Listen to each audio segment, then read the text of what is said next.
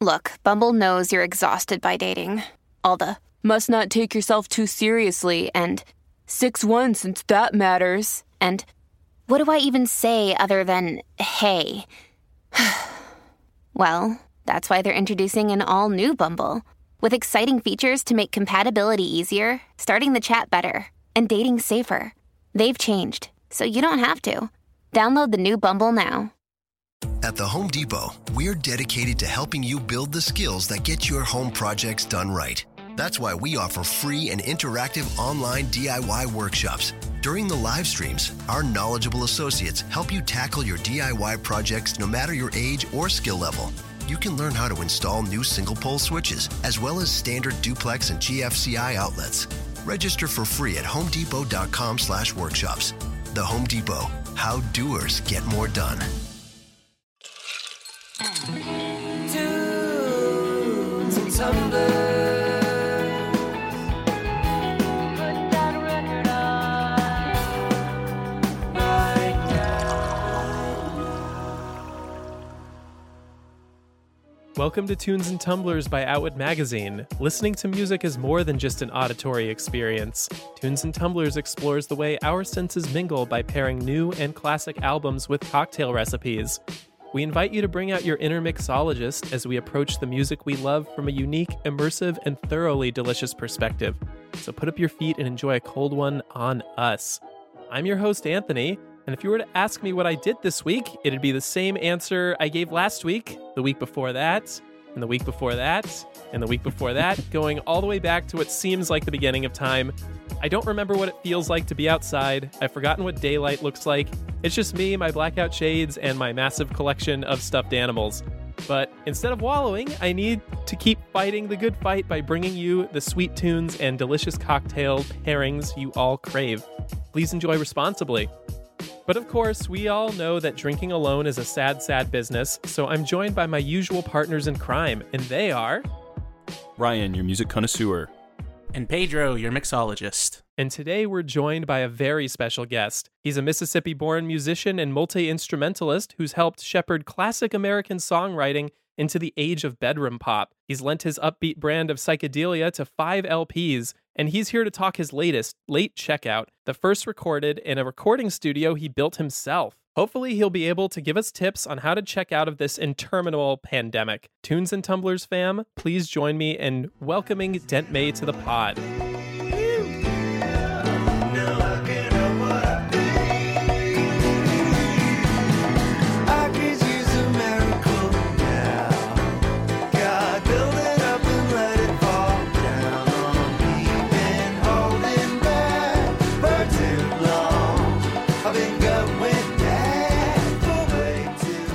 Thank you so much for joining us today. How does it feel to receive the TNT treatment? So far, so good. I'm honored to be here. Thanks so much for asking me to do this. Of course. We are absolutely delighted to have you on the pod. But before we get into it, let's break that ice. Dent, what have you been listening to lately? I've been listening to a lot of film music because I went through a sort of a phase where I thought I would try to get into composing and doing more instrumental stuff. I'm into a lot of stuff like this. There's this guy named Alessandro Alessandroni, who is maybe best known for being the whistler on the Ennio Morricone soundtracks and a lot of kind of spaghetti Western stuff, and grew up with Ennio Morricone, but just has a ton, and I mean a ton, of cool instrumental, like 70s Italian soundtrack. Some people would put it in the category of like library music, which is kind of like stuff they made for, TV. You know, a lot of the songs will be like walking down a staircase or like chase scene or whatever. I've been into that kind of stuff, and also like Tangerine Dream kind of soundtracks, a lot of synth soundtracks of like, you know, B movies and stuff. And let's see what else. I also wanted to say this guy, Hilden, a Brazilian producer and songwriter and arranger from the 70s, that a musician named Jerry Paper turned me on to this album called Na Rua Na Chuva Na Fazenda. I'm sure I messed that up, but I looked it up and it means on the street, in the rain, on the farm, apparently. But it's just like a really, like, I think if someone likes my music, they should check this out, because it's like really cool arrangements and just a really fun listen.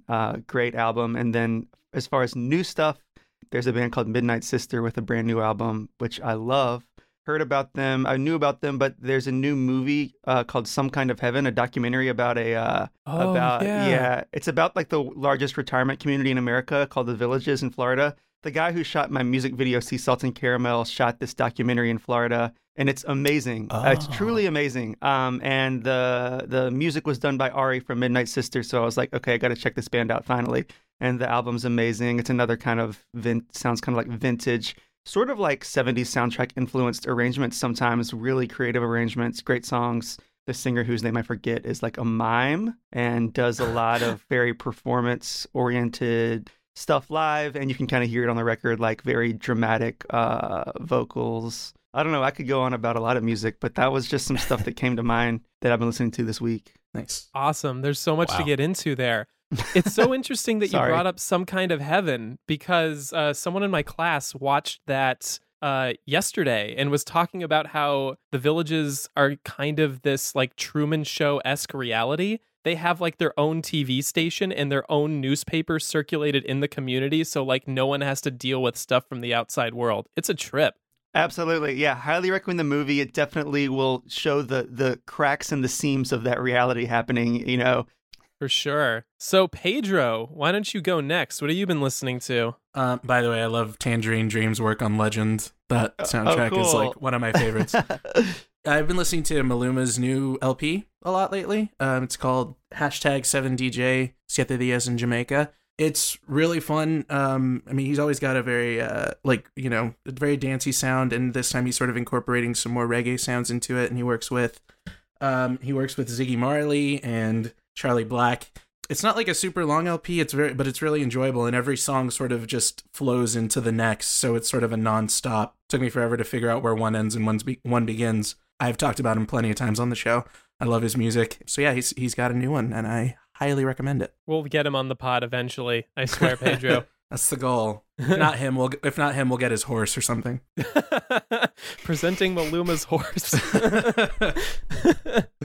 All right, Ryan, let us know what you've had on repeat. Well, first off, I want to get on that Jerry Paper recommendation list, because that sounds like you find some good stuff.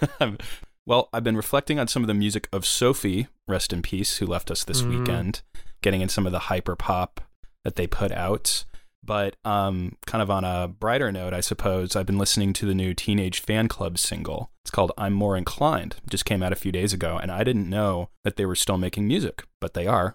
And it actually flowed really well with, and listening to some of your music, Dent. So that's been a good one, and I'd recommend that. It just came out on Merge.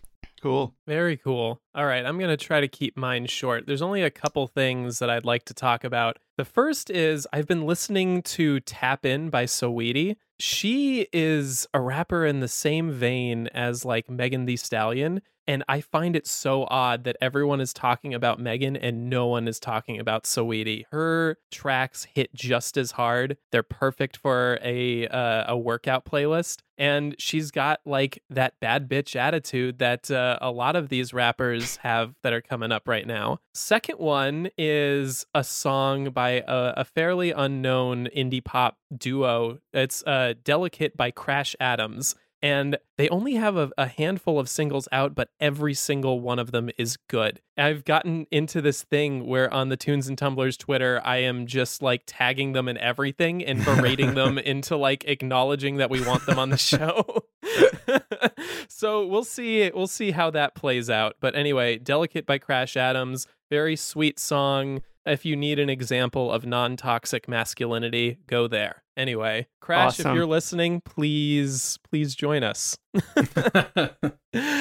All right. Well, I think that it's time that we got to the bulk of our show, which means going into the bar. Usually we have a bouncer by the name of Gerald Highwater. The pandemic has done awful things to him. We made the mistake of leaving him in the bar and boarding it up, and he's kind of taken on like this I am the king of the rats kind of vibe.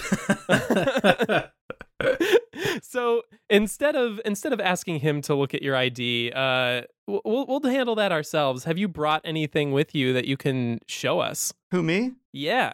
Oh, yeah. I definitely did. And I'm actually pretty excited about this. I was struggling to find something. And at the literally probably about 30 seconds before I got on, I remembered this.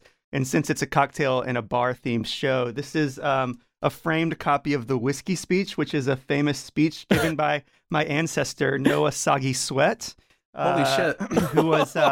who was a federal judge in Mississippi. And this was delivered, I'm trying to get the date, 1957 was kind of one of the main, maybe the first one, which I want to say John F. Kennedy was present. I could be wrong, but it's about, I don't really know the detail about the, prohibition, but I guess still in the 50s, it was controversial, or drinking liquor was still very controversial. And still to this day, there's counties in Mississippi that are dry and don't allow alcohol. But this is, I don't know if it's like, it's kind of short. I don't know if I should read it or not, but it's a famous speech that's really cool about whiskey. I have a framed copy of it, and it's pretty cool. I tell you what, like, send us a picture of that and we will upload it to our social media for everyone to enjoy. I'm sure that our followers would love it. That's perfect. We are now also a history podcast. You heard it here first. Exactly. God, that's incredible. That's amazing. That is really amazing. We're getting some like really good stuff right now. People have amazing histories. That is incredible, Dent. Thank you for sharing that with us. Yeah, thanks. I guess my mom like framed a bunch of copies of it, or somebody in my family, as Christmas gifts for everyone like a long time ago. And this is,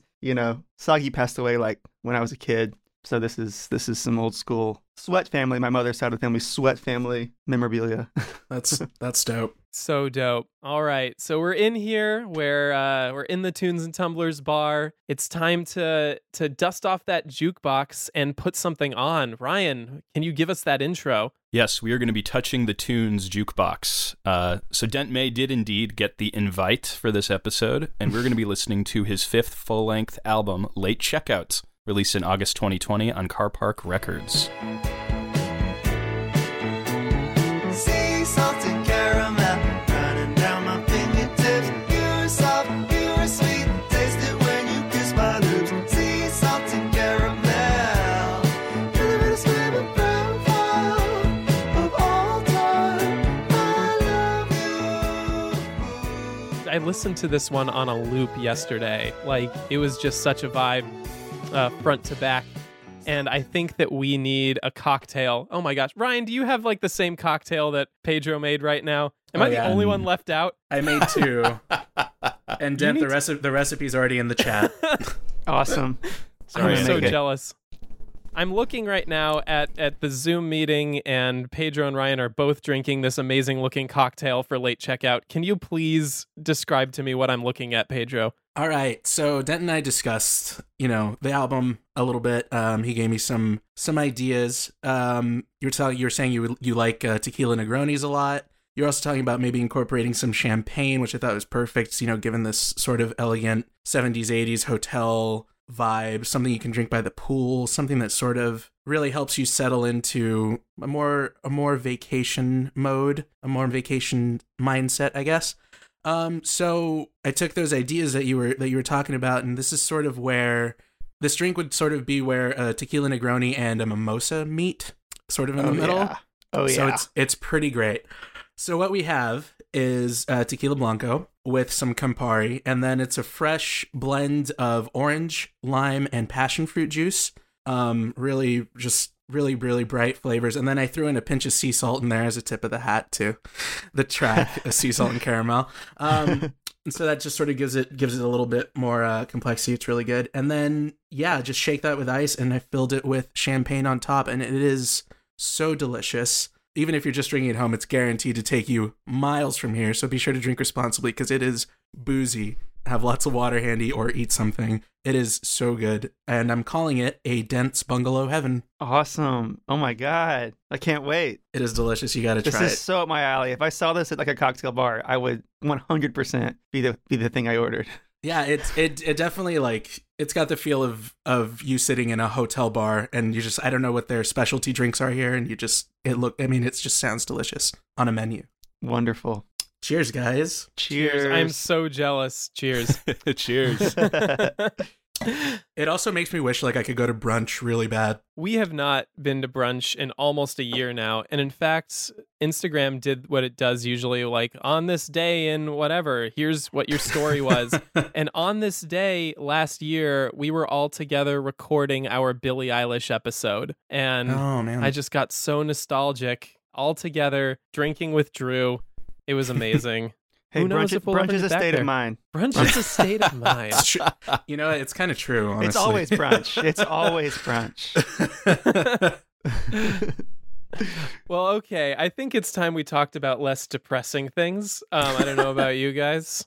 But I want to start by talking about the way that you recorded Late Checkout, Dent. So I was reading that, you know, you created your own DIY studio, Honeymoon Suite, and you worked with a lot of talent making this. I mean, there are strings in there, there are horns, you got background vocals. How did you approach Late Checkout differently from your previous work in bringing it all together? You mentioned in the intro, it's a little stretch to say I built it because I have two studio partners I shared the space with. Pat Jones, who does a lot of cool work with Toro y Moi, he mixed all their stuff and does their front of house live, and he's mixed like some Washed Out and Channel Trace, some cool stuff at the studio so far. And then Michael Rosen is in a band called Cones, which I can't recommend highly enough. They're just I think they really up y'all's alley. So check them out. And they did most of the hard labor in the building, and Pat did most of the studio design. I'm kind of more the aesthetic direction. I named it Honeymoon Suite, for example. And I don't know. I guess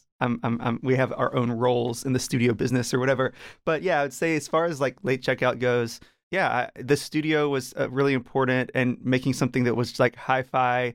And also like from a songwriting perspective, writing the songs first and kind of going into a studio setting with a plan rather than just like building a track in Logic Pro at my house and writing a vocals over it after I have sort of a beat. I mean, my songwriting process has always been a little of both. Definitely I've written a ton of songs at the piano without doing any production and stuff like that, but it's pretty frequent that, and it's still a good way to write songs, is to kind of build a track and like freestyle over it. I still do that too, but it was important to me to have like kind of fully formed song ideas kind of before I started writing, recording, or at least really, really close to that. And so I would like keep a big Google Doc of all the lyrics, and every day like read the lyrics and like change one word. So I just kind of put a lot more thought into it. And then, yeah, from a production standpoint, having access to like nicer microphones and like real compressors, and honestly an acoustically tuned space, like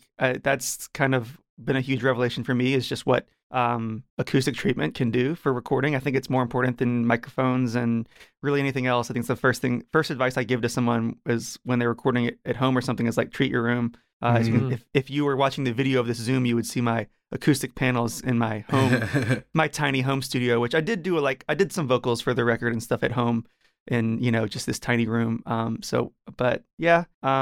guess that was the studio stuff is kind of a big change of direction for me. I always kind of prided myself in being a home recordist, and I used the same like Rode NT1A like $100 microphone from Guitar Center for like all my albums until now.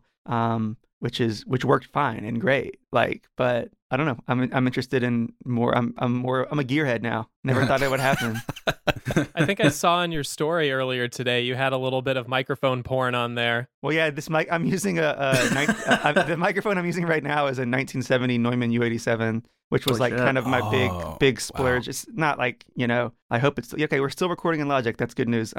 This was kind of my big splurge to contribute to the studio, just because it's a great mic, but like it's also when you're like starting a commercial studio, you got to have that Neumann name in the gear list apparently. And no, I love this mic. It happened to like love recording with it. We have some other really great condenser mics and stuff at the studio. Pat's built some clones of like a U47 and a AKG C12, but not to start like just gear heading on y'all right now, but. Oh no, I'm a sound recordist in my other life. I do production sound recording for movies and TV, so I'm always on the lookout for new, better gear, and it's why I'm broke. I saw that you had recorded with Claudia Bonet. I didn't work with her, but she worked in our studio a lot. Yeah. Gotcha. A lot of the people that rent our studio out like just kind of bring their own engineer or do it themselves, so Yeah, I mean, I didn't work with her, but she worked at our studio. Amazing artist. Yeah, a really inspiring artist. Yeah, we've had some cool people. Someone named Ravina. Ravina Aurora is her name. She's working at the studio a lot. Again, not with me. Brings her own engineers, and but like incredible music. And yeah, Pat worked with Channel Trace, who recorded, I think, like the vocals for his new EP at the studio for the most part, and other stuff, like some music stuff, and Pat mixed it. So we've been pretty busy, but not like crazy busy. I'd like it to be a little more busy. So if you're hearing this and you're in Los Angeles, come pay us a visit. And we also did some like live streaming stuff. We, like at the beginning of quarantine, we put together some like live streams with like 8, 10, 12, sometimes people doing 15-minute sets that we would like host from the studio, but they would kind of call in on Skype or something. And yeah, we've been experimenting with doing some stuff like beyond just being a recording studio like that. That's pretty dope. That's the future. Yeah. Yep. You've got, you're on every platform. You got your hands in everything. You gotta, that's how you hunt down people nowadays. Yeah. I mean, it's a blessing and a curse. This, whatever you call it. And I think that actually kind of plays into the question I want to ask next. I read that you kind of made a conscious decision to slow down in the process of creating this album. Can you describe a little bit about what that experience was like? Yeah, I mean, I guess I touched a little bit on it about like the songwriting process and like putting a lot of thought into everything. I don't know, it's kind of like trying to strike this balance between putting a lot of thought into something and then not letting the fruit rot on the vine, so to speak. Like you know, if you sit on an idea for too long and you don't move on it, it dwindles and it never gets much traction. So it's important to me, like when I have a songwriting idea, I'm like striking while the iron's hot and like, sorry, I'm just like loading up on cliches here, but like if I'm feeling really passionate about an idea, it's important that I like sit at the piano or the guitar for like a few hours and like hammer out the idea. And yeah, as far as slowing down is concerned, I don't know. I mean, I think that also just musically, like I wanted to make something a little more mellow, a little more stripped back. I've always had like some disco funky tracks and some, you know, melancholy ballads on my albums. I always kind of like try to strike a balance of that. But when I went into the album, I really thought it was going to be like all ballads. I was like going to do like and I still like kind of want to do just a all ballad, you know, kind of a Harry Nilsson, a little, what is it called? A little bit of Smilshin in the Night, something like that, where he did all these covers with the orchestra, like that kind of vibe. But I always end up like, for example, the song Sea Salt and Caramel, that was the last song I recorded. And I was kind of like, you know what? This album's too mellow. I need that. Like I need an upbeat pop song to balance it out. So I'm always kind of balancing out those two instincts of mine to like do a disco funk track versus do like a stripped down ballad. I don't know if that actually answers the question about slowing down, but that's kind of where my head's at. Mm-hmm. Yeah, I think it does. And I think it's really hard to take that time now that, I mean, and we experience this with the show, like the turnaround is really quick and just like getting people's attention is hard. I was working on a podcast yesterday where they were doing like a video aspect too, which is, I know, something a lot of people do. Drew mentioned that maybe we should do it, but one thing that he was doing, he had like a spark machine that he would just like set off randomly during the show. And he kept saying like, that's how we're going to break through all of the noise. People scrolling through are going to see the fire going and they're going to stop. And Jesus. Yeah. Oh my God. But yeah, I mean, with that mentality, when you're trying to advertise whatever it is that you're doing artistically, I think it can be really difficult to take that space. Yeah. I just try to, as far as like selling what I do to other people or getting listeners and stuff, is something I literally don't think about, especially when I'm making music. And like, good. I don't know. I think it's poison. I think it's really poison. I think that the least creative times in my life was when I was worrying about what some sort of audience would think about what I'm doing, or like when I'm second guessing where I'm the direction I'm headed. Like that's kind of the most poisonous creative thing that you can ever do. That said, there is something said for like, I don't know, a lot of the younger artists I work with like work really fast. And I kind of look at it as sort of impatience and sort of this like our attention spans are kind of fried and stuff. But there, sometimes it's really powerful. And I'm like really inspired by the like just the energy that people have to just like, let's write a song in 30 minutes. Sometimes it works out well, sometimes it doesn't. But there's also something to be said for just like just in the heat of the moment doing it, you know? Mm-hmm. And when I'm recording, like I have that mentality. I don't want to like record an acoustic guitar track and then redo it, like if I'm in the studio and I want to like get the sound right that time and like make decisions creatively and not just like, oh, I have access to like this space at all times, so I can just redo any of it. Like I don't want to redo anything. You know what I mean? That's amazing. I really like that mentality. I kind of want to talk a little bit about Late Checkout in particular here. You know, Pedro, in your pairing there, you made like reference to like being at the hotel bar. And I feel like you got a lot of motifs here, Dent, of, you know, travel and being in unfamiliar places. How does that all play into your ideas when recording this album? Even before I was like a touring musician, I loved hotel bars. Like, it's something about it. I love it. And like, and certain kind of historic hotels, like I'm sort of a nerd for those kind of spaces. And of course, on tour, there's some hotels. I'm not often staying in a like beautiful historic hotel with like a great hotel bar when I'm on tour. A lot of times it would be a Super 8 on the side of the highway. But yeah, when I can, I like to kind of go to those kind of places, and I can't really explain why I love them so much. I think that you have a lot of people that are like in transit and I don't know, I like people, I like places where people gather, and something about a hotel bar is just cool to me. And yeah, Late Checkout is sort of a hotel themed for the album. I don't know. I love hotels. I do like one of my big side hustles is DJing, and I do a lot of like weddings and corporate events on the kind of hustle, the money hustle. And so yeah, when I'm like doing some regional gigs, like I'll do a lot of Palm Springs and Santa Barbara and stuff. And you know, sometimes I get put up. Sometimes they just like, oh, we have a block of hotel rooms. We'll put you up in this like amazing hotel. Or sometimes, I'm able to like stay in a really cool hotel, and that's great. That's I don't know what it says about the album or about me as an artist, but I'm into it. What's one of your favorite hotel bars that you can think of, Dent? Do you have one? It's probably a hard question. That's a really good question. One of my favorite ones in Los Angeles is called Casa del Mar in Santa Monica. The hotel bar overlooks the ocean and the sun. It's a historic hotel, but it's all like huge windows overlooking the ocean. So like famous sunsets at the Casa del Mar hotel bar. You know, get your table early. And it wasn't that crowded when we were there, but we stayed there for 2 nights for my girlfriend's birthday, right before COVID hit. So that's a special memory.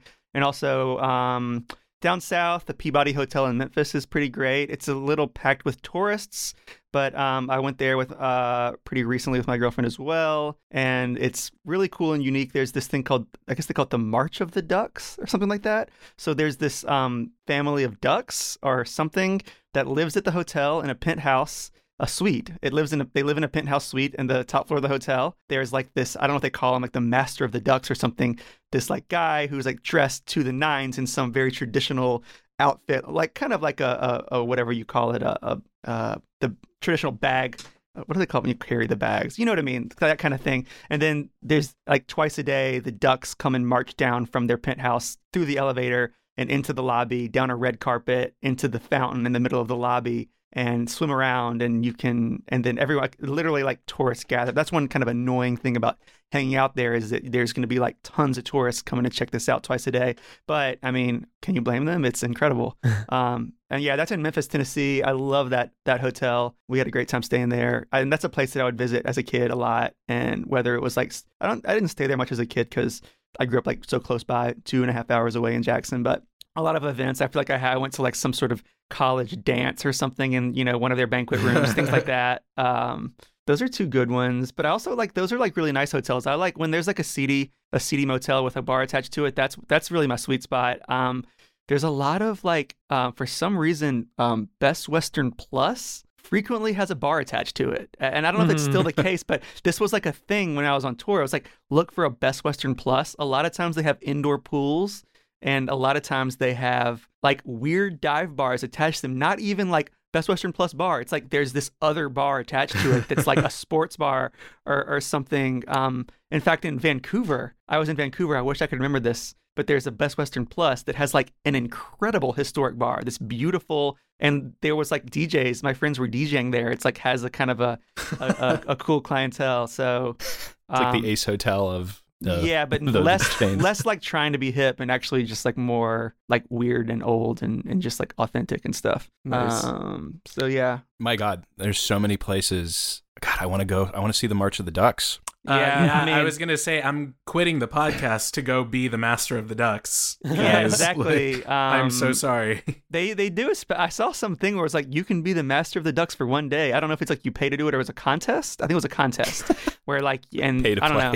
And yeah, you can, of course, you can like tour the penthouse that the Ducks live in. Yeah, I mean, I recommend, I don't know if you guys spent much time in the South, but I recommend like a New Orleans to Memphis kind of a thing. It's a great like way to do a little. I love New Orleans. Is my other like kind of second home where I have a lot of family, and I grew up kind of halfway between Memphis and New Orleans. Dent, you know the New Orleans literally bar on my bucket list now. Do it. What's that bar, Dent? You might know it in New Orleans. That's the Carousel. Like it's moving very slowly. Oh, that's another good one. Yeah, that's a classic hotel bar. A lot of history there. A lot of famous writers. Like I feel like Hemingway, F. Scott Fitzgerald, William Faulkner. All these people would hang out there back in the day, and it's, of course, very touristy. I'm blanking on the name of the hotel, but yeah, that's a cool one because the bar, the main bar, is like a carousel and it spins very slowly. So, and honestly, like it's not that bad, but if you've been drinking a lot, it's a little queasy sometimes. Yeah, it spins very slowly, and it's like kind of a thing. But yeah, that's a classic New Orleans situation. I'm glad you brought that up because I was actually thinking, what are the New Orleans hotel bars?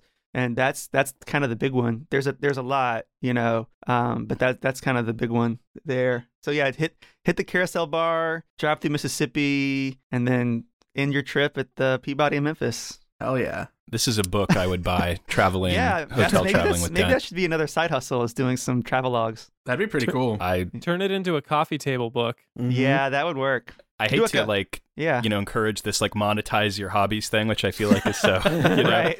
But let's put it this way. I would buy one. I would listen. Maybe I could do a whole hotel bar kind of thing. I was thinking, because you're in your description, I think I can't remember who described it this way, but like an aspiring hotel lounge singer was something I saw that was kind of funny. Yeah, that's kind of been in my my Twitter bio. I don't know if it still says this, but it said something like hotel bar lounge singer. That's always kind of been. I don't know. I've always pictured myself like as this character that's like maybe like on a cruise ship too, like cruise, but like kind of like on a cruise ship or in like the seedy side of Las Vegas or in a hotel bar, like crooning songs. Maybe this is my future. Like whenever I'm in a place like this and there's someone singing covers in the corner, I actually love that. Like unironically, like, and I'm like, I'm not going to be mad if that's going to be me one day. I guess it kind of already is me. The difference is I just sing songs I wrote. So how about this? Sorry, Anthony. I need to get this idea out because so Dent, you released, I know we're talking about your full length, but I saw you release this song under the Al Dente moniker. Oh yeah. Did you really listen to it? That was a special. That's beautiful. Yeah, basically, my girlfriend and I made that. Her name is Allison, so our tabloid couple nickname is Al Dente. That's the best one. Yeah, it's pretty good. And yeah, so she's new to songwriting. We've been just kind of messing around, and like she wrote all the lyrics, and I put it to music, and then we kind of finished it together and put it out on her birthday. Put it on my SoundCloud, and I'm actually, honestly, like really proud of it. I was like, should I put this on my next album? It like kind of turned out awesome. And really good. We had some musicians friends that we emailed it to. This guy Andres Renteria, who plays on my album a good bit and has toured with a lot of good artists, and then this band called Pearl and the Oysters. That's another huge rec for me. They're incredible. They're some of our best friends here in LA. They're from Paris, but they moved here like 3 weeks before the pandemic hit, so God bless them. But they're like an incredible band that I have done a little bit of work with. Like actually one of their songs on their yet to be released album we started at the studio, Honeymoon Suite, while we were building it. Was one of the first, like probably the first thing I really recorded there that wasn't my own stuff. Here's what I'm thinking. Okay. This is my new thing now. I'm pitching our guests on ideas that I just have after drinking a little bit. So you go to a Marina Del Rey Italian restaurant featuring Al Dente, the new Marty and Elaine. Oh yeah, dude. Yeah, the iconic Marty and Elaine, for the listeners that don't know, at the Dresden in Los Feliz, Los Angeles. That was my, not to just keep talking about Allison, but my first date with Allison was at the Dresden, where we got an autographed Marty and Elaine vinyl that I still have. That would have been another cool memento to talk about, just because they're great. And yeah, again, like I look at myself in that mold. Like I would love to be them one day. It's almost like sacrilegious to say that because there's only one Marty and Elaine, but they are like absolute icons. That's a great. Oh yeah, but I kind of interrupted you because I got so excited. But... Nope, that's it. That was the idea. That's the pitch. That's it. You can't replace them, of course, but a similar concept maybe. Perhaps I think also like I'm hoping one day that this all leads to me having my own bar. So it's very cool that you guys put me on a cocktail podcast because it is a dream of mine to have a bar, and possibly I half jokingly have this idea called Dent's Diner, which would be sort of like a diner that's 24 hours and does like the all day breakfast and also maybe some Southern plate lunches like specials, and then also has like a cocktail bar attached to it because those are always really good combos when you have like a diner with like a cocktail bar attached to it. That's kind of my dream. Always a pleasant surprise. Exactly. Oh, yeah. That's a dying breed in L.A. I love those kind of places. I know. Was it Canter's? Does Canter's still have a bar? Is it still open? Mm-hmm. Mm-hmm. Okay, yeah. I don't know if the bar is open during COVID. Okay. I guess not. Like, it's definitely not open during COVID. But I can't remember the name of the bar, but that's like Guns N' Roses. Like, you go in there and they have this like Guns N' Roses memorabilia because they used to play there, and the Kibitz Room or something like that. Yeah. Yes. That's it. Yeah. That's a good spot. That's cool. I've been trying to keep track of all the bars that have become permanent casualties of COVID. It's really sad. We used to hang out at the Satellite all the time and, you know, rest in peace. For sure. You said this, Dent, you tweeted that when you open a bar, you're going to have every flavor of Barefoot on tap. Yeah, that was just that's kind of me pushing back on, and we drink like natural wine. Don't get me wrong, like I'm a sucker. Pushing back, but that was kind of me pushing back on this natural wine trend, which it's kind of a cheap shot considering bars are not like, struggling right now. But like, you know, it's like everyone's obsessed with like natural wine, and so I was like, you know what, we're having Barefoot. And yeah, like I like truly like my idea of the bar is like we just have like $2 Miller High Lifes or something. Hell like you can't get that in like Los Angeles and somehow other cities that are just as expensive. You go to San Francisco and they will have $2 PBR High Life at bars, and somehow Los Angeles doesn't do. The closest thing is like a $5 Tecate at Zebulon or something. I think maybe they're $4, but. Yeah, and then like I have a bunch of joke cocktails, like an emergency margarita, like emergency. Dude,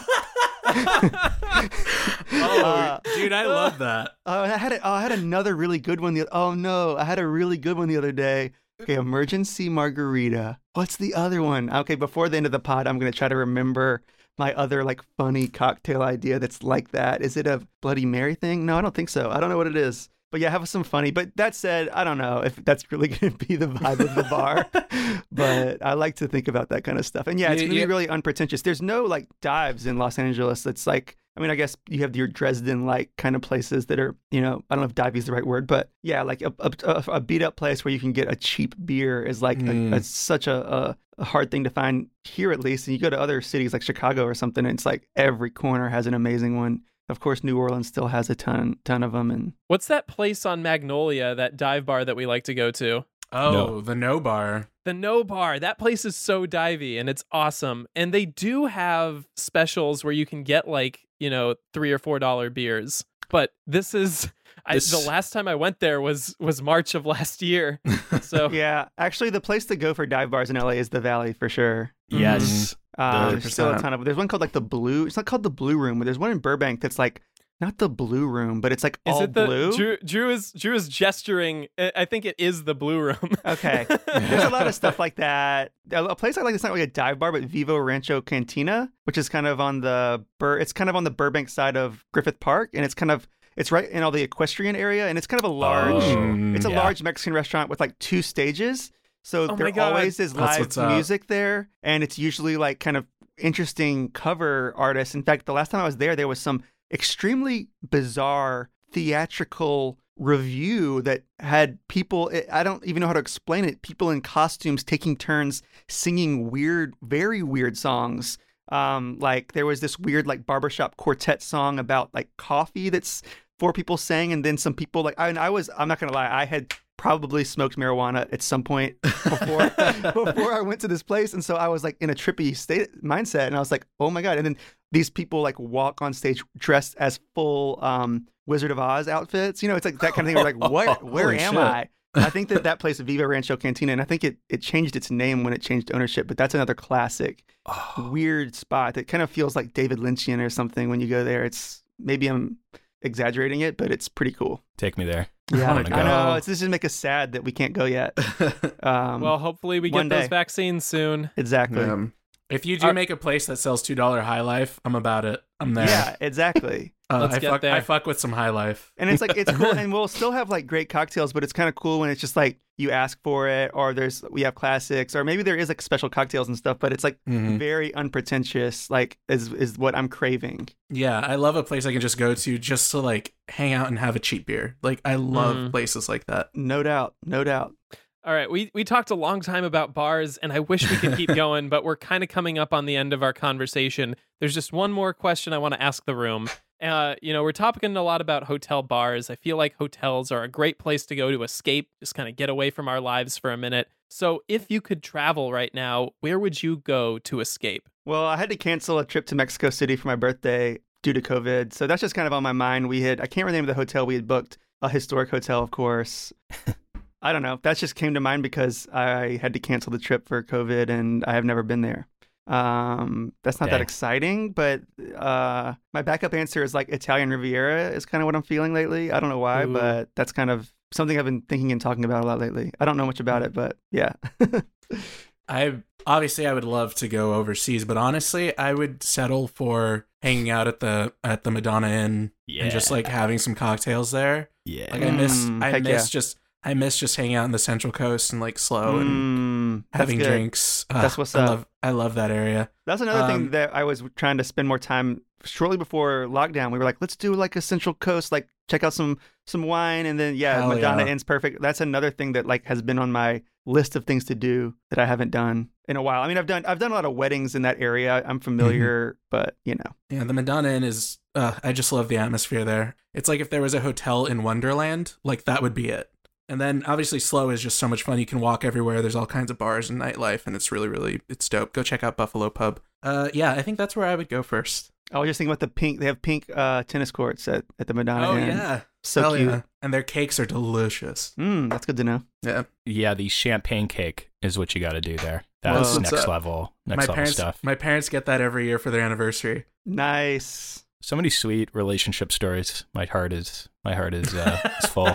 I want to get away to Taos, I think, to an area with no service in New Mexico. I think that'd be my getaway, and like soon before the summer. I've never been there. I haven't either, but that's where I would go. What about you, Anthony? I feel like my go-to answer is always the Pacific Northwest. I don't know. For me, there's just something like romantic about it, if that makes sense. I like the temperate climate. I like how green it is. I love Seattle and Portland. It would be great to just go there and, you know, pretend that the pandemic isn't happening, even though I'm sure it is there as well. But yeah, either that or I was supposed to go to Kyoto with my dad last year, but that didn't happen. Hopefully we can reschedule that when the world opens back up. So those are my answers. That's cool. I've never done the Pacific Northwest coastal situation, you know, like all those cool small towns on the coast up there. Mm-hmm. That's been something I want to check out. That's like a great idea. Goonies vibes, whatever that is. Wonder how many caves with pirate treasure I can find. Exactly. Just truffle shuffle your way up the coast. Oh man, I love that. And I really wish we could continue this conversation, but I think it's time to move on to our favorite game. Who's ready for a round of hashtag mood? I'm ready to hear that jingle. Ooh. Yeah, hit it, Drew.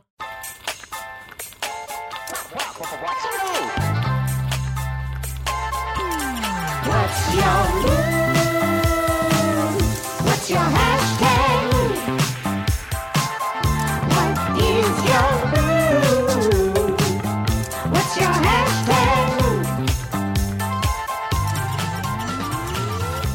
We got to thank Jacob Jeffries and Jesse McGinty, as always, for that lovely slice of audio heaven.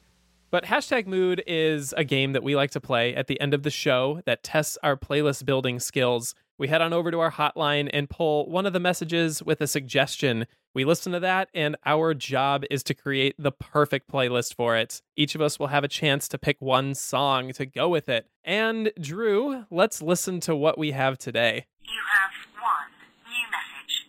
Hi there, Tunes and Tumblers listeners. This is Devin from Tunes and Tumblers sister podcast, Fuckboy Book Club.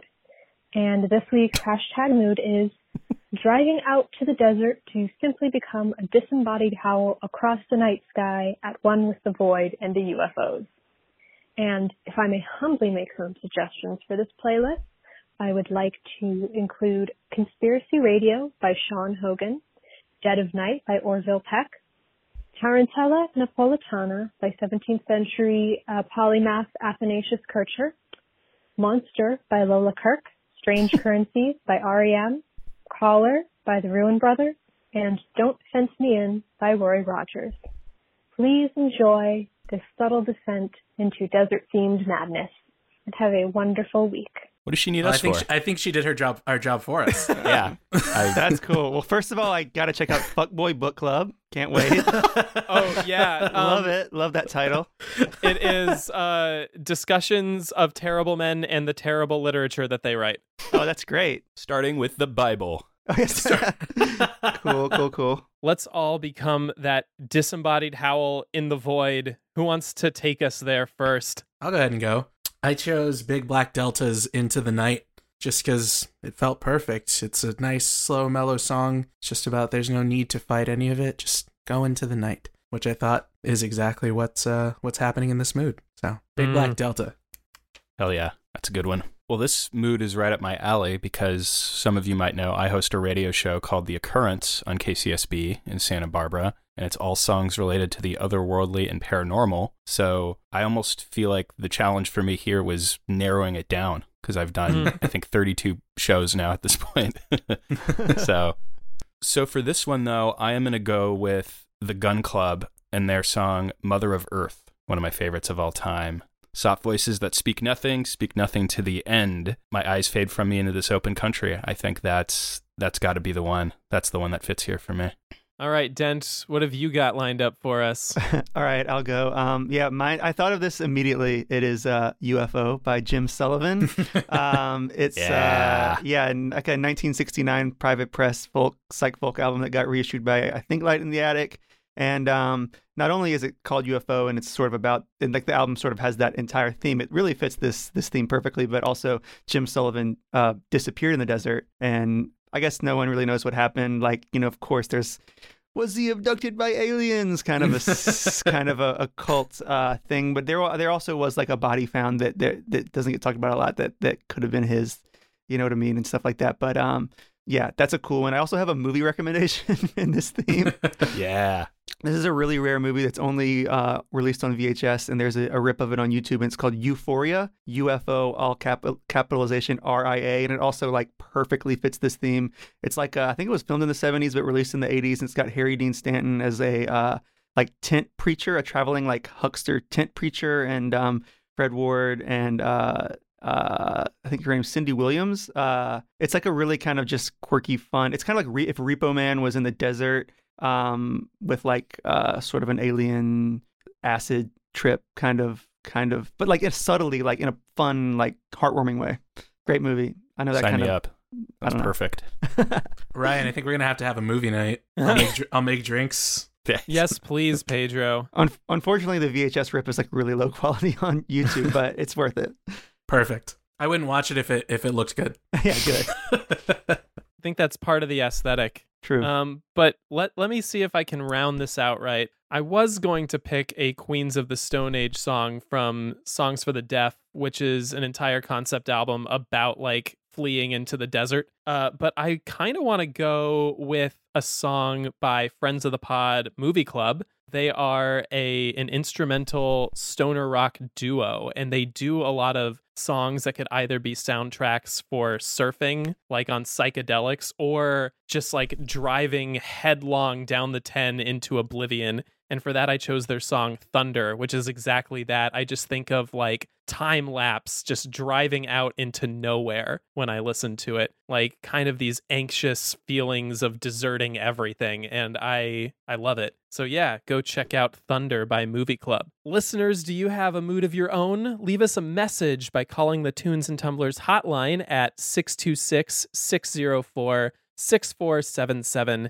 Give us a real challenge, or, you know, just tell us how your day was. We'll have Drew call you back with all the validations you need.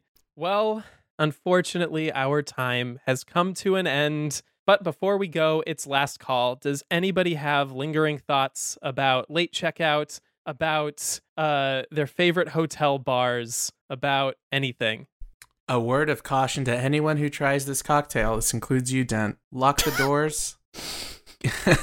Have everything you need inside, because I'm a pretty advanced drinker, but this drink is strong. It is boozy. That's good to know. Hey, this ain't my first rodeo. I drink a lot of, you know, things in the Negroni Manhattan category of the all booze cocktails. So you know what? I'm up for the challenge. Hell yeah, love it. Do not rollerblade like in the video, folks.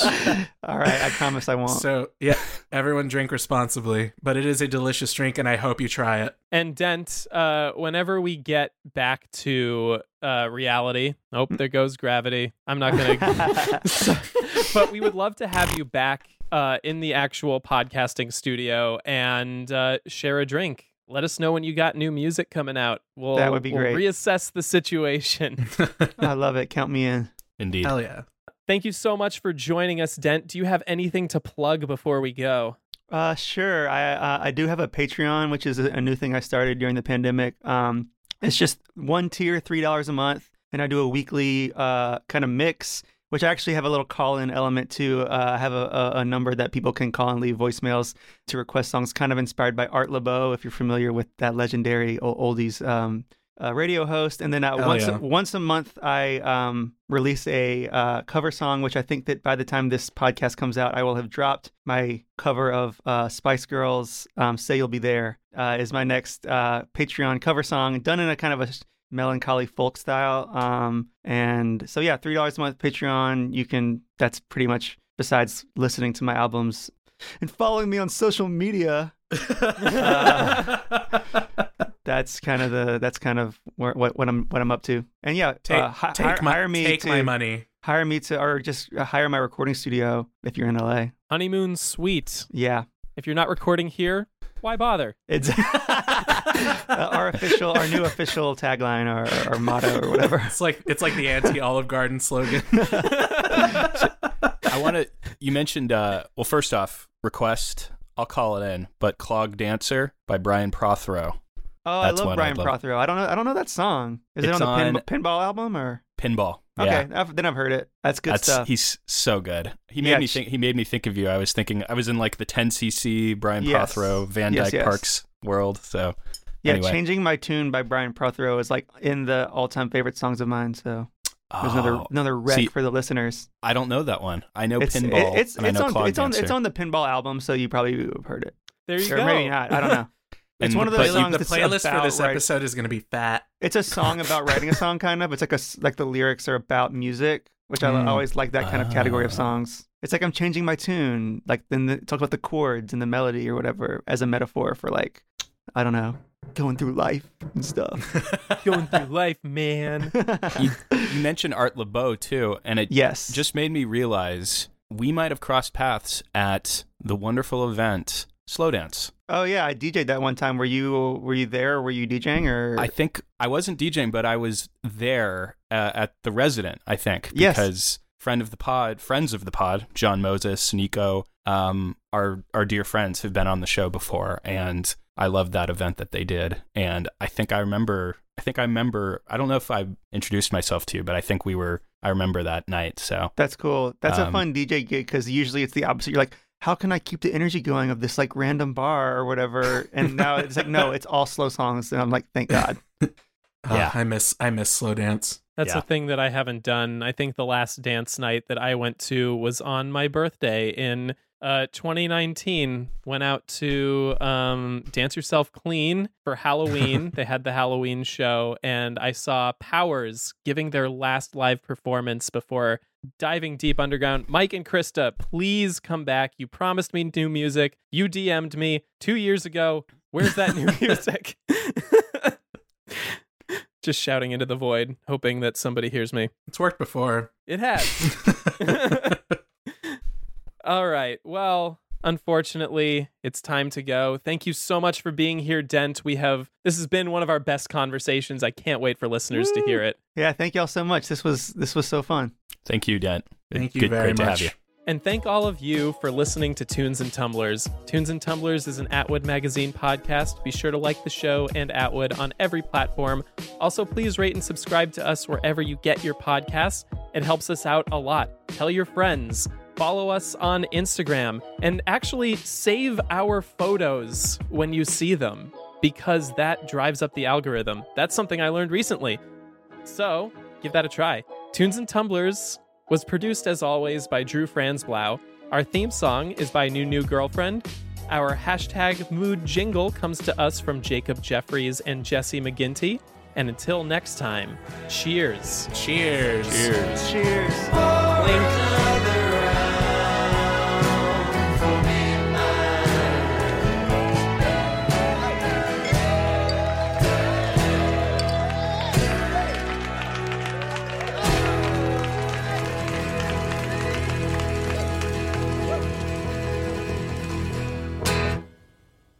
At the Home Depot, we're dedicated to helping you build the skills that get your home projects done right.